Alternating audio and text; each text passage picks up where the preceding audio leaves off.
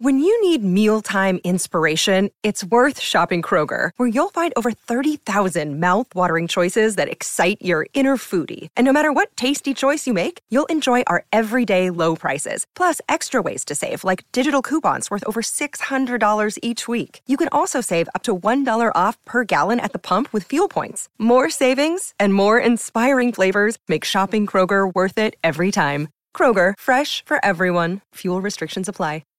Hi everyone, and welcome to today's episode of the Professional Book Nerds podcast presented by Overdrive. This is Jill. It is October. I mean, it's been October for a while, but it's almost Halloween. Almost. It's close enough where I'm like in full Halloween mode.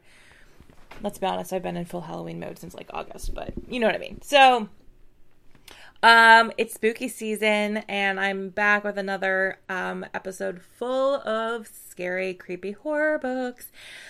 This time, though, I'm joined by my coworker Rachel, which I'm very excited about. And she and I have a ton of horror books for you to read if you want to be creeped out during spooky season, or really any time of year, because sometimes you just want to be creeped out, even in like the middle of summer. So if you want to get a hold of the podcast, maybe share your own creepy, spooky season horror novels that you love, you can go to the website, professionalbooknerds.com. We are on Twitter and Instagram and TikTok at ProBookNerds. You can always email us at professionalbooknerds@overdrive.com. I think that's all I got. My coffee is clearly kicking in because I'm like talking kind of fast, so apologies. All right, yeah, you know what? We're not going to delay any longer because, one, I'm sure you're tired of hearing just my voice for the past several weeks. So I'm happy to bring you another voice in addition to mine in today's episode. And let's just get to those horror novels. So I hope you all enjoy this episode of the Professional Book Nerds podcast.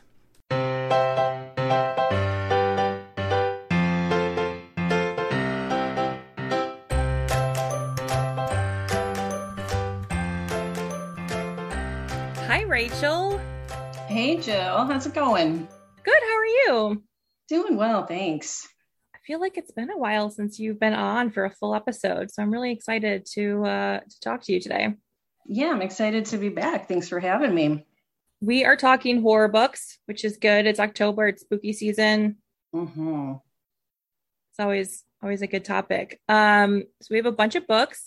And for our listeners, all these titles will be in the show notes. You don't have to worry about trying to write them down or anything like that. But Rachel, I'm going to have you start with our first book recommendation for listeners. Okay, sounds good. Thanks, Jill.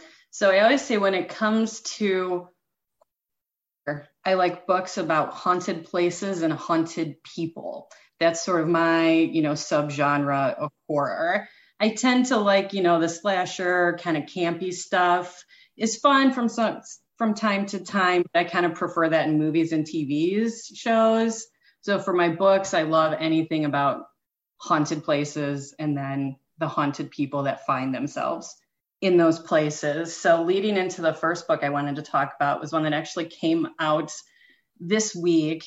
It's called Nothing But Blackened Teeth by Cassandra Khaw. And the cover for this book is honestly frightening. It is what made me pick it up in the first place when I got there. Sure is. And just looking at it, I was like, this is going to be good. I can just tell. And it was an Indie Next pick, an October Library Reads pick. So it's kind of getting some buzz out there. And I was glad I got to, kind of get in while everyone was talking about it. And it's a kind of a creepy haunted house tale, but it's steeped in Japanese folklore.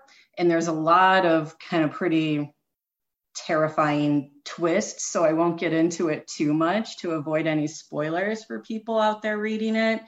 But sort of the basics of it is it's this, an old mansion. It's abandoned. All the typical stuff you would think about in an abandoned horror mansion. But it's sort of haunted by this old bride, and there were these, young girls that were kind of sacrificed to keep her company within the mansion, I can say. And so these, this group of friends decides to spend the weekend, I think it was a weekend there, you know, kind of thrill seekers hoping to see some haunting stuff. So they get there and it kind of, you know, quickly spirals from there, and, you know, the secrets come out, and it's, you know, exploration of, you know, the nature of the relationships of the people there, and then the ghosts haunting it. And there's a lot of, you know, explorations of grief and consequences. It's just really, really smartly written and laid out, and definitely recommend it. I would kind of comp it to like Haunting of Hill House, more the TV show than the book, if that makes sense. Yes, it does. Okay. You know, like it's about, you know, the people there and their relationships and how it relates to the house. So I really, really enjoyed it. And it was a pretty, I read it earlier this month. That was the first book I read kind of heading into spooky season, and it was perfect. So definitely recommend it. I got through it pretty quickly. Yeah, it sounds really good. And the cover, yes, on the cover. I had like, yes, I had come across it, and I was like, okay, well, this is going on my TBR. This sounds delightful. I like how you described your sort of horror subgenres, haunted people and haunted places. And I'm like, yeah, I can 100% get behind all of that. And so my first one is My Best Friend's Exorcism by Grady Hendrix. Not quite haunted people, but potentially people possessed, which is somewhat close to that. I love Grady Hendrix books. They're just delightful. And he like takes these sort of weird topics, like in this case, exorcism, and makes them both kind of scary, but also funny. And so this is about Gretchen and Abby, and they have been best friends. It takes place in the 80s. They've been best friends since childhood, when Gretchen was the only one to show up at poor Abby's birthday party. And they soon became inseparable, and their friendship is the best friends, everything's great. And then one day Gretchen gets lost in the woods, and when she comes back, things are different. And Abby is already an outcast at their super swanky private school. She's never really fit in, hence why Gretchen was the only one to show up to her birthday party years ago. And she's sort of faced with still trying to fit in while also trying to save her best friend from possession. And what I love about Grady Hendrix books so much is that, you know, it's not just text on a page. Like, there's an art to the presentation of his books. And in this case, it's like, it looks like a yearbook, and there's, you know, pages in the book that you would see from a yearbook with like photos of students. The cover looks like something like you would imagine straight out of the 80s, like movie on VHS tape. And his books are just wonderful. And I've talked about other ones, but I don't know if I've talked that much about My Best Friend's Exorcism, which is just, it's a fun horror book, like all of his. So if you're not really into like scary, super scary, My Best Friend's Exorcism is a good pick. Yeah, that sounds awesome. I love how you mentioned the interesting formatting of the book and images. I always appreciate that, but I feel like in horror, in that genre, that's often where we see a lot of that too, is the different images and the different kind of playing around with the different types of storytelling and layouts of the book. I think in the horror genre, it really shines. And I appreciate that a lot with Grady Hendrix too. You know, I haven't read anything by him in a while, but I loved Horror Store in the way that was like laid out, like the IKEA catalog. And it just kept getting weirder. Yeah. It keeps getting weirder. It just kept getting weirder, all of the items. So good. So good. Yeah. That, the thought of like the layout of the book and how they kind of keep it interesting reminds me of another book I had on my list, is a book that's a little over 20 years old now, is House of Leaves. Did you ever read that one? Yeah. With all the footnotes and everything, and just how you have to kind of turn the book to read it at certain parts. That was one that, like, as much as you kind of hate to say this, like I read it 15, 20 years ago. So I don't know that I could really tell you what the plot was, you know, or a lot of details, but I remember the experience of reading it and really enjoying it with just the layout and, again, like all the different text lines and how it was arranged on the page was just a really unique experience. And I love that in all books, but especially in horror, I think it really kind of makes the books so unique and really helps with the storytelling. So yeah, I should definitely check out the new Hendrix one. Yeah. I have read House of Leaves. I feel like I'm one of the only people who's read it multiple times. Like, I feel like people read House of Leaves once and they're like, you know what, I'm good. And I'm like, no, we're going to read it a lot. And so I can provide a bit of a plot line. So that's like three stories in one.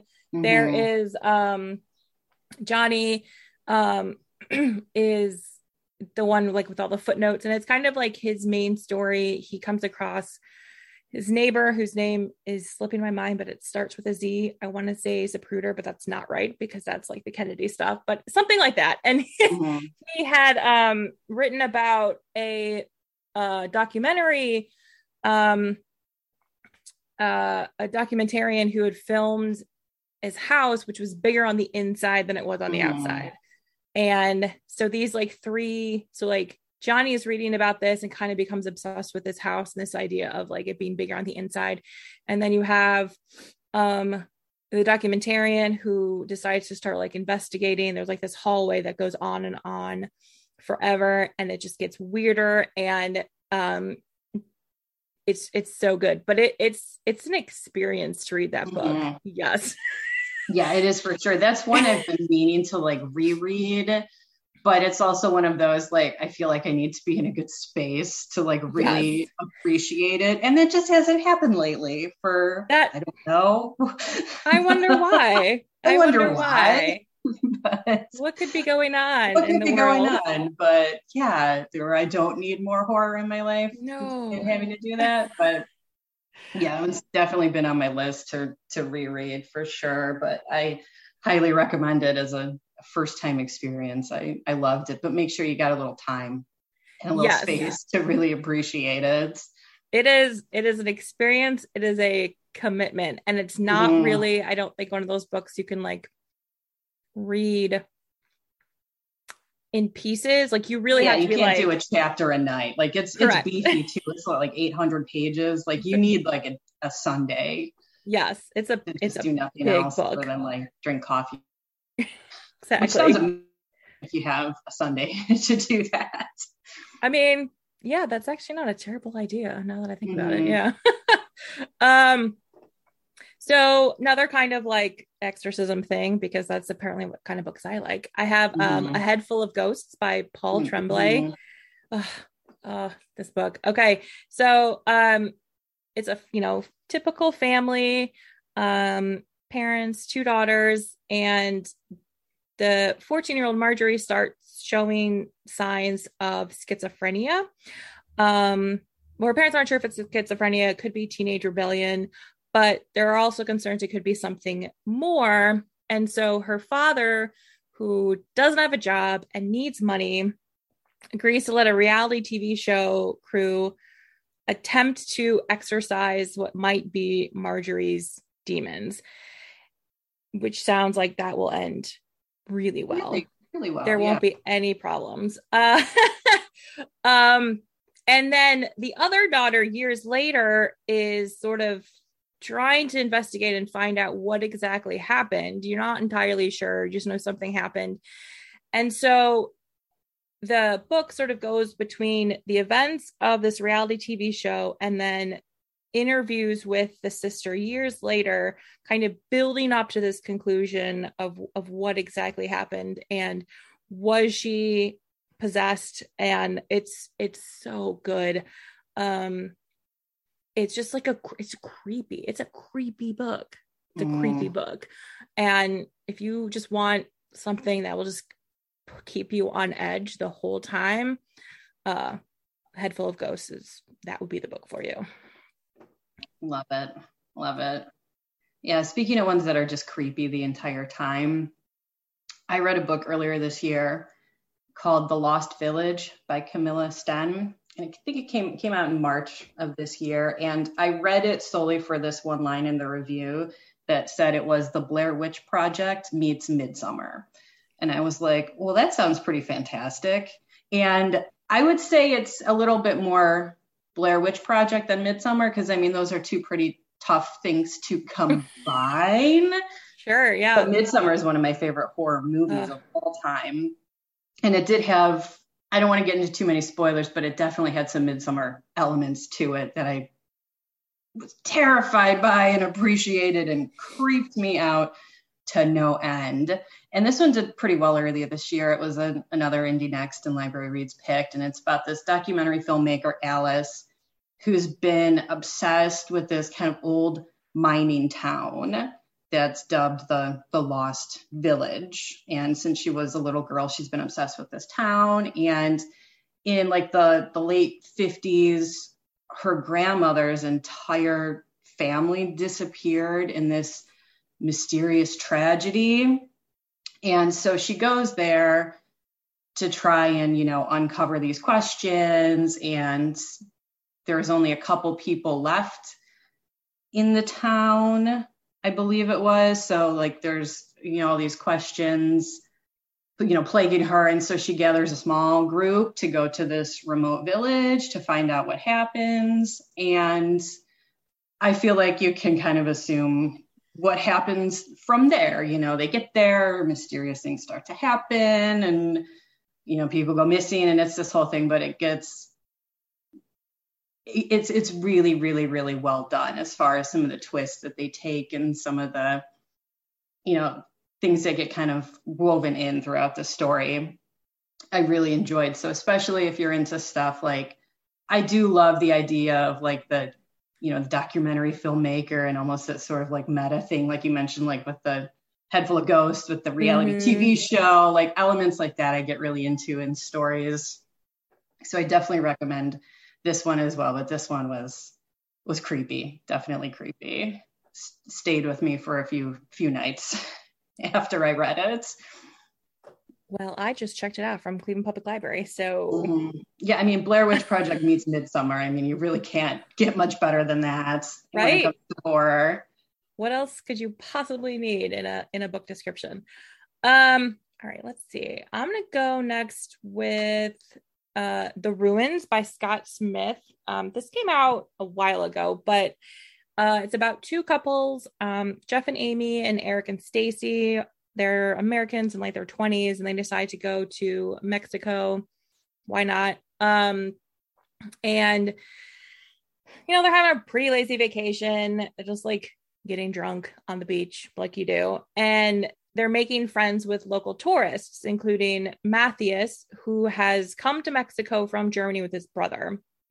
And then his brother meets a girl and went off into the jungle to sort of visit this archaeological site that the woman is working on. She follows him, and then he never comes back. And so Matthias is a little worried about his brother and decides to head off into the jungle to go look for his brother and visit these ruins. And Jeff and Amy, Eric and Stacey are like, yeah, sure, we'll go with you too.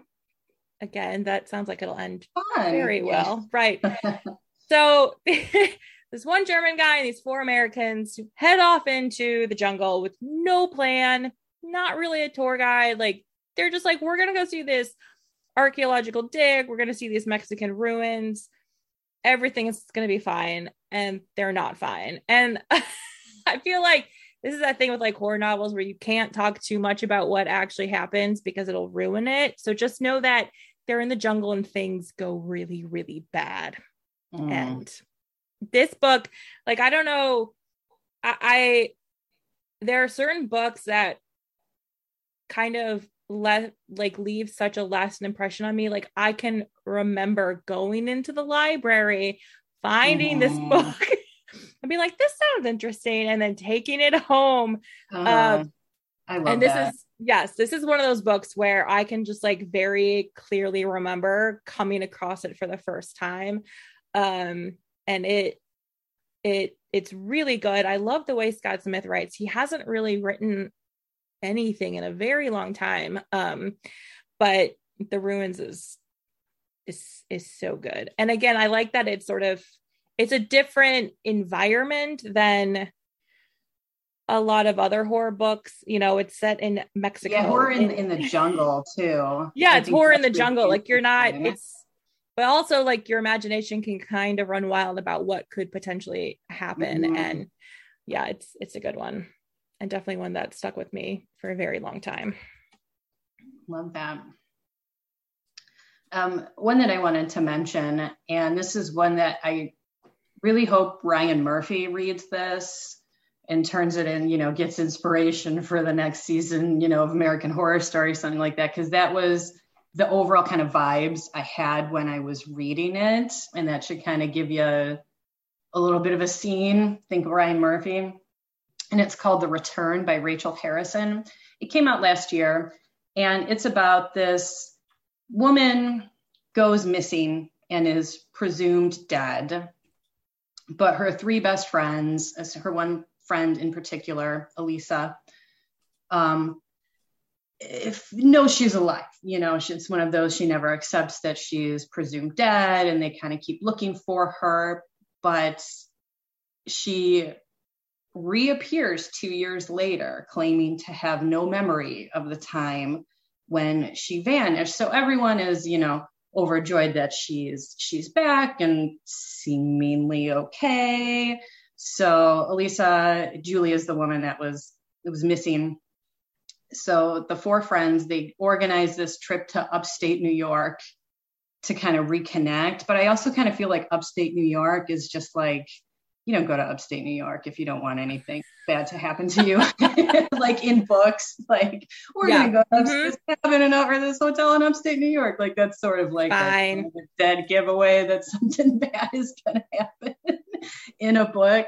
So they get to this very like isolated, like extravagant hotel, and when they finally reconnect with Julie, a lot about her has changed. You know, she used to be like, I think she was like a, you know, kind of an overzealous vegan, you know, in her day, but now she's like craving meat all the time, and her appearance has changed, and just a lot of weird things going on about her physically. And her friends kind of chalk that up to erratic behavior because of the trauma, whatever happened to her in the past 2 years.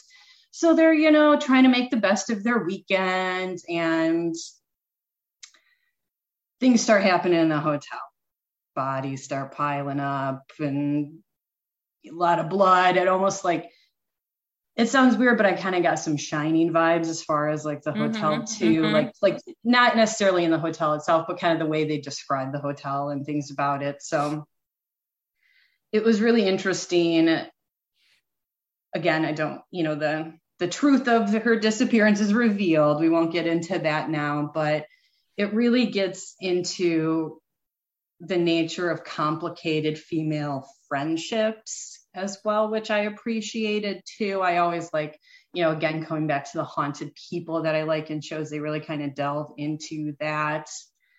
And it was just very, very well written, and it was easy to get through too. You know, it was one of those, I read it pretty quickly, because some horror books I have to put down from time to time, you know, for certain things. But this is one that I got through pretty quick. It was pretty easy to absorb, but, you know, chilling, but not, still more of a thriller than other aspects of horror that I really appreciated. So yeah, definitely recommend this one, and hope Ryan Murphy takes some notes from it, because it definitely gave me AHS vibes, which I loved. I can see that. I can see that from that description. Yeah, I can see that. But so, yeah, and it was interesting too, because a lot of times in the horror, you know, you get a lot of the family dynamics and a lot of the like love story dynamics. So it was interesting to see the dynamics just a friend group kind of explored too. I appreciated. Yeah, for sure. So my next one is Mexican Gothic by Sylvia Moreno Garcia. I loved this book so much. I know not everyone did, and that's okay. I just started this one recently, because we're actually reading it for a book club, and we're meeting on Friday, so I better get through it pretty quickly. But... There you go. I'm into it. I'm about 2 hours into the audiobook because this one is audio, and that's I'm pretty into it so far. I loved this book. I think it was my favorite book last year, if I remember correctly. I think it came out last year. I don't even remember. Time has no meaning. But actually, is it Nomi? You're listening to the audiobook. Is that how they pronounce the main character's name? Mm-hmm. Is it Nomi? Okay. Good to know. So Nomi, she receives set in Mexico in the 1950s, and she receives a letter from her cousin who has just been married and is living in basically an English manor in Mexico, which sounds totally fine and not at all colonizing. And she's, Nomi is worried about her cousin. So she goes to this house and is there with the family, and things just seem a little weird.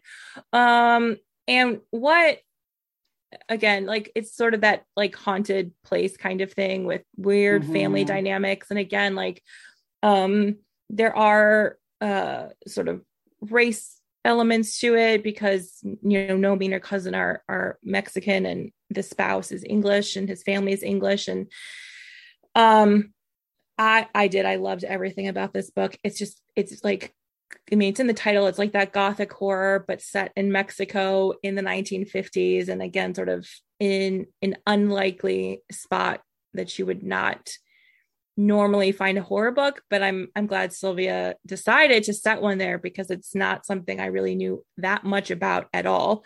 And I don't, since you're reading it, I'm we'll let you experience the book in real time as you're reading it. But I absolutely adored this book so much. So I hope you like it too.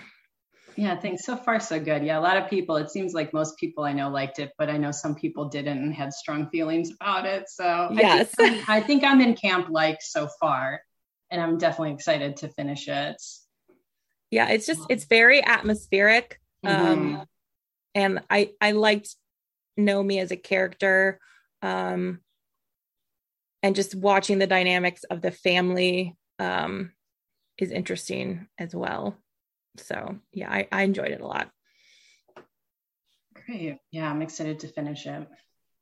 So beyond haunted people and haunted places, another type of horror book that I guess horror is interesting because there's so many ways to define it, but one of my favorite kind of horror adjacent or subgenre, however you want to classify it, is post-apocalyptic books. Are ones that I devour, and especially if there's zombies in them, I get into zombies. Zombies is the one kind of monster I'll appreciate in a horror story. So some just kind of classic zombie stories that I always recommend to everyone is World War Z by Max Brooks. I think is, if you're interested in kind of diving into zombie books, start with that one. And then Zone One by Colson Whitehead is another one. I won't get into those too much because I feel like they've probably been talked about quite a bit in the past. But one that I read recently that was, I think it was a self-published book that was recommended by some friends of mine that they were like, yeah, just get it. I think I grabbed it, on my Kindle pretty quickly one day. And it's called Love in an Undead Age by Am Giver. And it's it was just so smartly written, and just the dialogue was amazing. I was so impressed. And it's one of those books that kind of toes the line between adult and YA. I think it was a YA book, but definitely could be enjoyed by older teens. And, it's basically a love story set in a zombie apocalypse era. Sure. So if you're looking for, if you're a huge romance reader, but looking to kind of change it up a little bit this spooky season, definitely read Love in an Undead Age. It's about this urban Miranda who lives in kind of what's left of Silicon Valley. And an old flame turns up at a nearby university, and something, I don't want to get too much into spoilers, but there's this government council that's controlling the cure for the zombie virus. And Miranda's kind of involved in this plot to steal it. And, the vaccine is you know, used for a lot of political advantage, and but Miranda's hoping she can sort of save civilization with it, but then there's this love story kind of woven through it along with all the zombie stuff. So there are a lot of good elements to it. You know, you got the love story, you got the zombies, you got the overthrowing the government, you got the evil government, you got California and the apocalypse. It was just layered so well. And this was kind of, you know, a sleep I hadn't heard of until my friends recommended it. And I picked it up, and it was one of those I was so glad I did. So Love in an Undead Age, we have it in ebook and audiobook recently made available. So yeah, definitely check that out if you're a romance reader looking to get some spookiness this season. That sounds really good. Yeah, it really was. And I'm not a huge romance expert, but as far as love stories go, this is one that I really enjoyed. Yeah, that sounds really good. And I like that, you know, I think the thing about horror is that it is its own genre, but it overlaps with so many other genres that there are so many books I feel like you wouldn't necessarily classify as horror. But 100%, if like I read them sometimes as horror. And one of those is The Gracier by Kim Liggett, which is the YA book. Mm-hmm. Yes. I forgot about this one. Oh my God. Yes. Not classified as a horror novel technically, but let me tell you, it is pretty horrifying. It's about this small community that kind of reminds me of The Village, the movie, where the girls are like basically told that they have they're like the power to lure men into their beds and drive men mad, and they're just like really powerful, but in a very dangerous way. So it feels a little like Salem in that way. And it's all girls kind of on the precipice of quote unquote womanhood. And so for their 16th year, all of the girls are banished to an island to essentially like release their magic. And then they can return to the village, you know, purified, and they'll be ready for marriage and everything will be fine, except not all of the girls make it home alive every year. And so, which you're like, well, that's weird. And so Tierney is 16, and she is now at a point in her life where she's going to be sent with these other girls to this island. And when they get there, they're basically left alone, and it's a little Lord of the Flies, but in a super, super creepy way. And it just, the horror comes in the same way that like The Handmaid's Tale is kind of horror in how women and girls are treated and seen as kind of these monsters, especially if they are kind of on that edge of puberty and becoming an adult woman, and this idea of just having like a monster inside of you that needs to be gotten rid of and taken care of, and you are not pure. And this book, there's another book that just like really stuck with me and 100% creeped me out as I was reading it and sort of finding out what happens to the girls on this island. And it's so good. It's so good. And the relationships between the girls, that's like another element that, you know, sort of they, in that Lord of the Flies way of like playing against each other and kind of being pitted against each other. Oh, it's so good. Yeah, I did read that one a couple of years ago and I really enjoyed it, but I have thoughts on the ending, which we won't discuss here, but it was one of those, it was a 4-star book, if not a 5-star book for the vast majority of it. And then the ending came around and I was like, we got to knock off a couple of stars here, people, what's going on? I had some issues with the ending, but that's also one of those, like, it almost makes me tell people to read it more, you know, because I want to hear what other people thought of the ending. Because I know some people loved it, and it was one that I was just like, no. But also sometimes I often enjoy when I don't like the ending of a book, because if it's something you don't see coming and kind of shocks you out of nowhere, if you disagree with, like, regardless of my thoughts on it, I had a strong reaction to it, which anytime a book gives anyone a strong reaction, I think is ultimately kind of a good thing when it comes to, at least to fiction, you know, like that. If you have a strong reaction to it, the author did their job. I agree. I really like polarizing endings like that. Yes. So I agree with you, but yes, we can discuss after recording about the ending.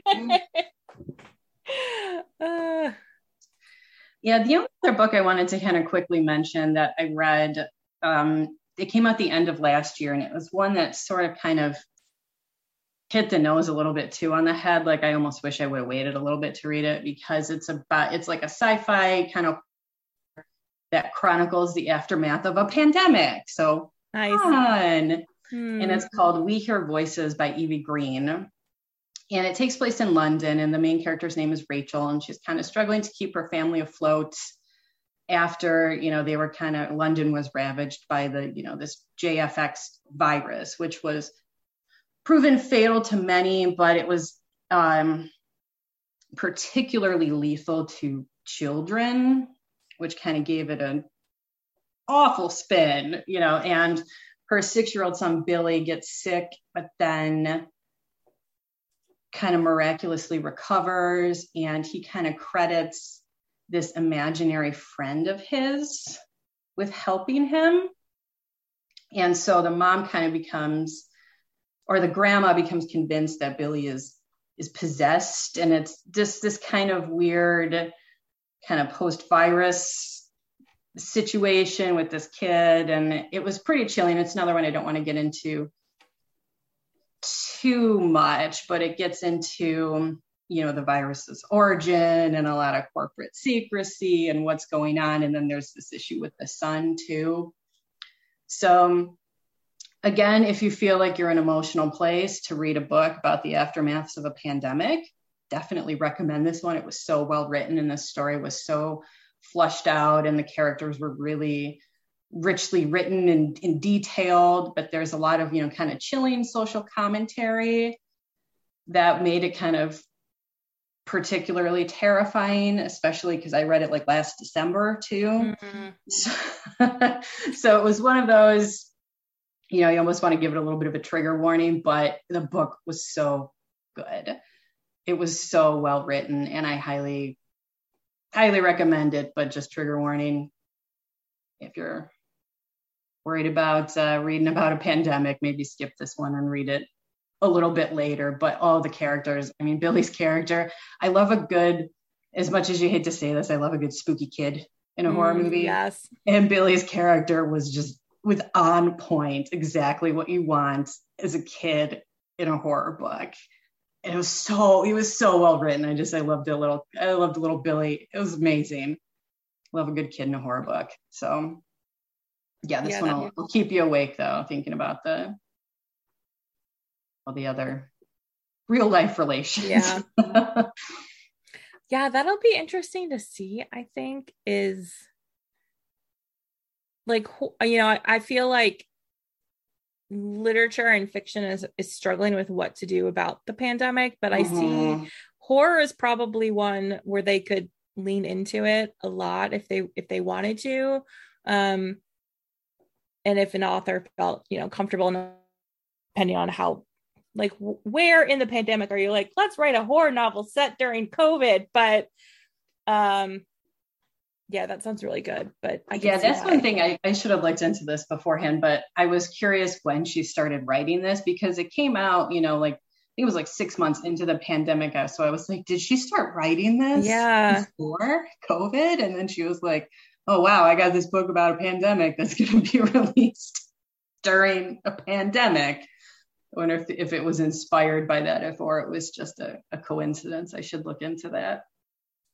But yeah, either way, We Hear Voices by Evie Green will definitely keep you reading.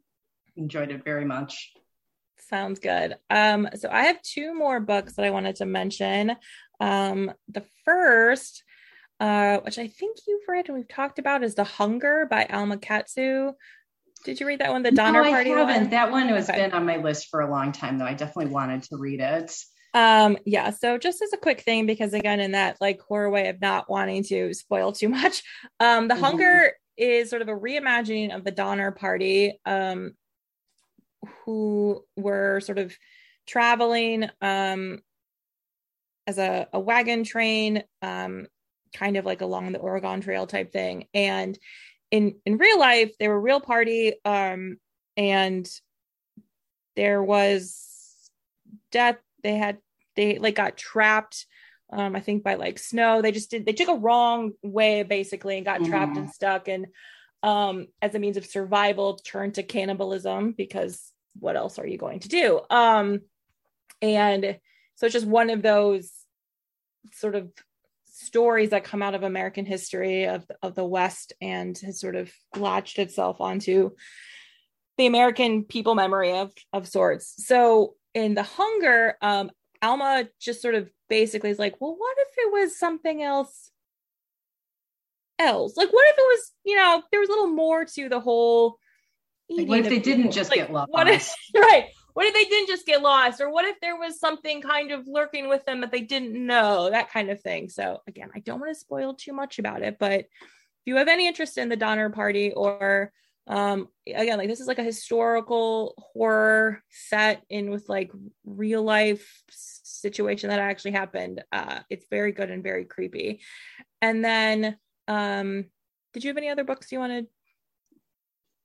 No, the only other ones that I had written down, I always talk about back in the kind of post-apocalyptic thought, is The Road by Cormac McCarthy. Is one of my all-time favorite books. So if I'm talking about haunting books that will stay with you long after you've read them, this is one I cannot recommend highly enough. This is one where I remember specifically the old kind of tattered paperback copy that I read in this old coffee shop I used to work at. Like, I have so many vivid memories of reading this book, and I love Cormac McCarthy in general. So another one, if you're looking for a post-apocalyptic spooky read and you've never read it yet, highly recommend this one. And another one that I always talk about in relation to horror, even though it's not technically horror because it's nonfiction, but if you want to be scared this spooky season, looking for something to terrify you, The Night Stalker by Philip Carlo, which is about Richard Ramirez, and goes into so many details about his disturbing life and chilling crimes. One of the best true crime books I've ever read. So when people ask me, they're like, what's the scariest book you've ever read? I'm like, this one is by far the scariest book I've ever read. Like, hands down. All right. Good to know. I mean, yeah, The Night Stalker and Richard Ramirez that's a whole thing. Yeah. Yeah. So I feel like, again, with one of those horror having no bounds, I feel like true crime sometimes, at least in my mind, kind of fits in with that. If depending on the reasons why you're reading horror, are you looking to escape, or are you looking to actually be scared? I always recommend some true crime. 100%. I just have one more, and it's actually a short story collection. It's Her Body and Other Parties by Carmen Maria Machado. These stories are just, I love everything Carmen writes, and she has such a gift for words. And the short story collection, there's sort of like speculative fiction a little bit, but there are definitely horrific elements to a lot of the stories. And one in particular, and it's actually the one that's on the cover of the book, is this sort of an updated version of The Girl with the Green Ribbon from like child. Yes. Yeah. Yeah. See, okay. So, yeah, she kind of takes it as the stories, The Husband Stitch, which she had, I think, was published in a magazine or something. I don't remember, but it is a reimagining of that as a wife who refuses to, is like an adult, her husband really wants her to remove this green ribbon she wears around her neck, and it's just an updated version of that story. And it's like that kind of thing where Carmen just is able to take things that we are familiar with, or have read as children and just put a new spin on them in a very creepy, atmospheric way. And so I loved this book and pretty much anything Carmen writes. And she had, the cover is one that is quite striking. And she had something on Twitter a couple of months ago, asking people what they thought is on the cover. There's like this red kind of figure type thing with a green ribbon wrapped around it. And it's supposed to be sort of the anatomy of a neck, like the story from The Husband Stitch, but a lot of people saw different things. And it was kind of interesting to read all the comments and Carmen reacting to them, and just how covers, you know, you can take what you want from it and see something different, especially with a cover like this. And it's a lot of what the book, just these very strange stories that are just wonderfully written in, and I highly recommend that. So especially that girl with the green ribbon story. I didn't realize that's one, like I've seen it around and always has been on my list, but I didn't know much about it, but I remember loving that story. I'm definitely gonna have to check that out. Yeah, all the books are so good, and they're all those sort of very weird, strange. Mm-hmm. But yeah, I love Carmen's writing. So yeah, that's a lot of horror books we just gave listeners. Mm-hmm. So lots to read, just in time for Halloween. So, again, all of the titles are in the show notes. So if there's any you really wanted to pick up, we got them right there. And Rachel, thanks so much for coming on to talk horror books with me. Of course. Thanks so much for having me, Jill. It was great chatting. Readers can sample and borrow the titles mentioned in today's episode on overdrive.com, and our library friends can purchase these titles in Marketplace. Professional Book Nerds is proud to be an Evergreen Podcast signature program. To learn about other Evergreen podcasts, visit evergreenpodcasts.com. Our podcast is produced, recorded, and edited by Jill Grudenwald and presented by Overdrive. To learn more, visit professionalbooknerds.com.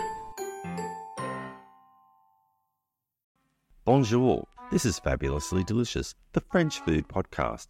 I'm Andrew Pryor, and every week I bring you the wonderful and fabulous people involved in French food, whether they're here in France like me or from around the world.